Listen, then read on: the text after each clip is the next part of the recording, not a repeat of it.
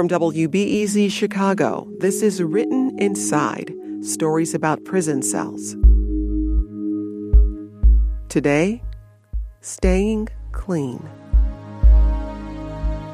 These stories are by inmates at Stateville Correctional Center, a maximum security prison an hour south of Chicago. Each of these stories speak to everyday life in prison.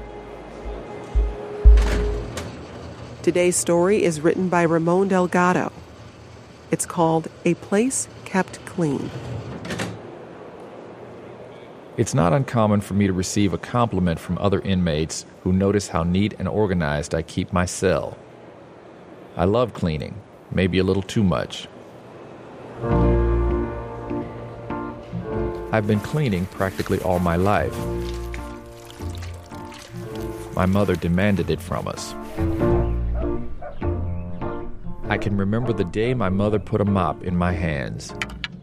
I was just six years old. There were five of us living in a two bedroom apartment.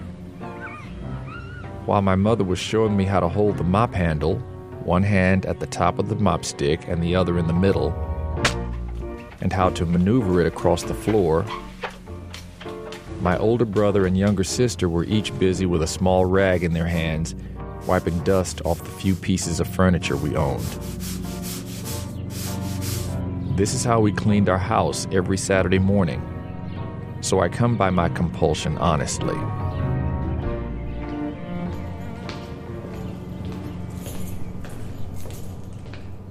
Everything in prison is about routine. I'm an early riser. I like to wake at 5 every morning while it's still dark outside and only the dim lights on the gallery illuminate my cell. The first thing I do is remove my clean underwear off the clothesline, a strip of torn sheet that I have tightly stretched from post to post, concealed beneath the bottom of the top bunk. I then brush my teeth and wash my face. Before drinking my first cup of coffee, I like to get my cell in compliance. In Illinois, every prison facility issues each inmate a large personal property box and a small correspondence box. Before leaving the cell, an inmate is expected to put away his property with the exception of a few items such as his television, a small radio, a Bible or Holy Koran, and one pair of shoes. Anything left outside his property box can be considered contraband and confiscated by prison officials for noncompliance. Since I wake so early, I have to be careful not to make too much noise and disturb my cellmate who is still asleep. At 6 foot 4 and 300 pounds, I need to navigate our cell carefully. My cellmate thinks I'm a little out of kilter with all the cleaning I do, but he's an amicable fellow, and honestly, I think he appreciates having someone keep the cell clean. It's like having a maid. First, I scrub the sink and commode unit using a small hand towel and an industrial concentrated liquid soap normally used for washing dirty trays. Then, quietly and methodically, I strip my bed and with a damp towel I gently wipe the mattress. When I make my bed, I tuck in the bed sheet tightly, military style, so tight that you can bounce a coin off the taut sheet. Carefully, I'll place the dark blue wool blanket and two extra white bed sheets, all neatly folded, underneath the pillow.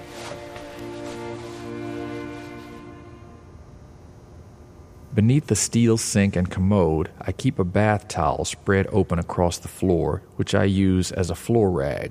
When I'm done making my bunk, I'll flush the toilet once and then dip the floor rag inside the commode with a squirt of liquid soap and stir it until it forms into lather.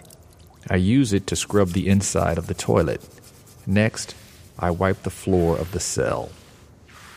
After washing my hands, it's time for that hot cup of coffee and to plan for the day ahead.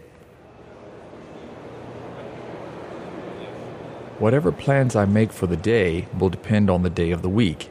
One thing is for sure whether I'm scheduled to go to the law library, yard, or gym, it won't be long before I'm back in the cell, usually two hours later, and I'm back to cleaning again. Living on the first floor, I'm always battling the dust and dirt that descends from the four galleries above me. It's not unusual for me to wipe down the cell bars or the floor two or three times a day.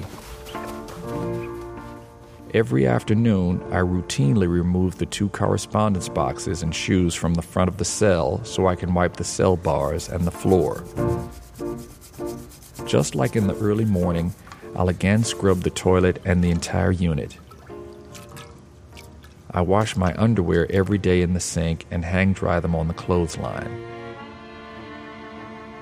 At nighttime before bed, I'll wipe the floor and clean the sink unit one more time. Some people think I'm obsessive, and I suppose I am. The other inmates on the gallery tease me by calling me Mr. Clean. But cleaning is a way for me to feel like I have some control over my life. I need that to allay my anxiety as I continue to fight my case in the courts, trying to find my way back home.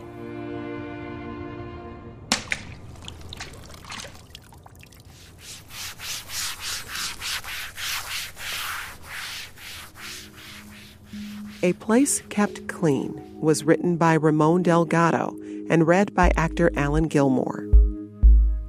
Next time on Written Inside, a story about everything that's missing in a prison cell. My cell is without any kitchen appliances. I don't have a stove or a hot plate or a microwave, yet much of the food sold in the commissary requires hot water. Written Inside is a production of WBEZ Chicago. The stories were gathered and edited by Alex Kotlowitz with help from Jennifer Lackey. The producer is Colin McNulty. The executive producers are Joel Meyer and Ben Calhoun. Special thanks to Joe DeCeault, our digital editor Tricia Bobeda, and our intern Brady Guy. If you want to hear more about this project, go to our website, wbez.org slash written inside.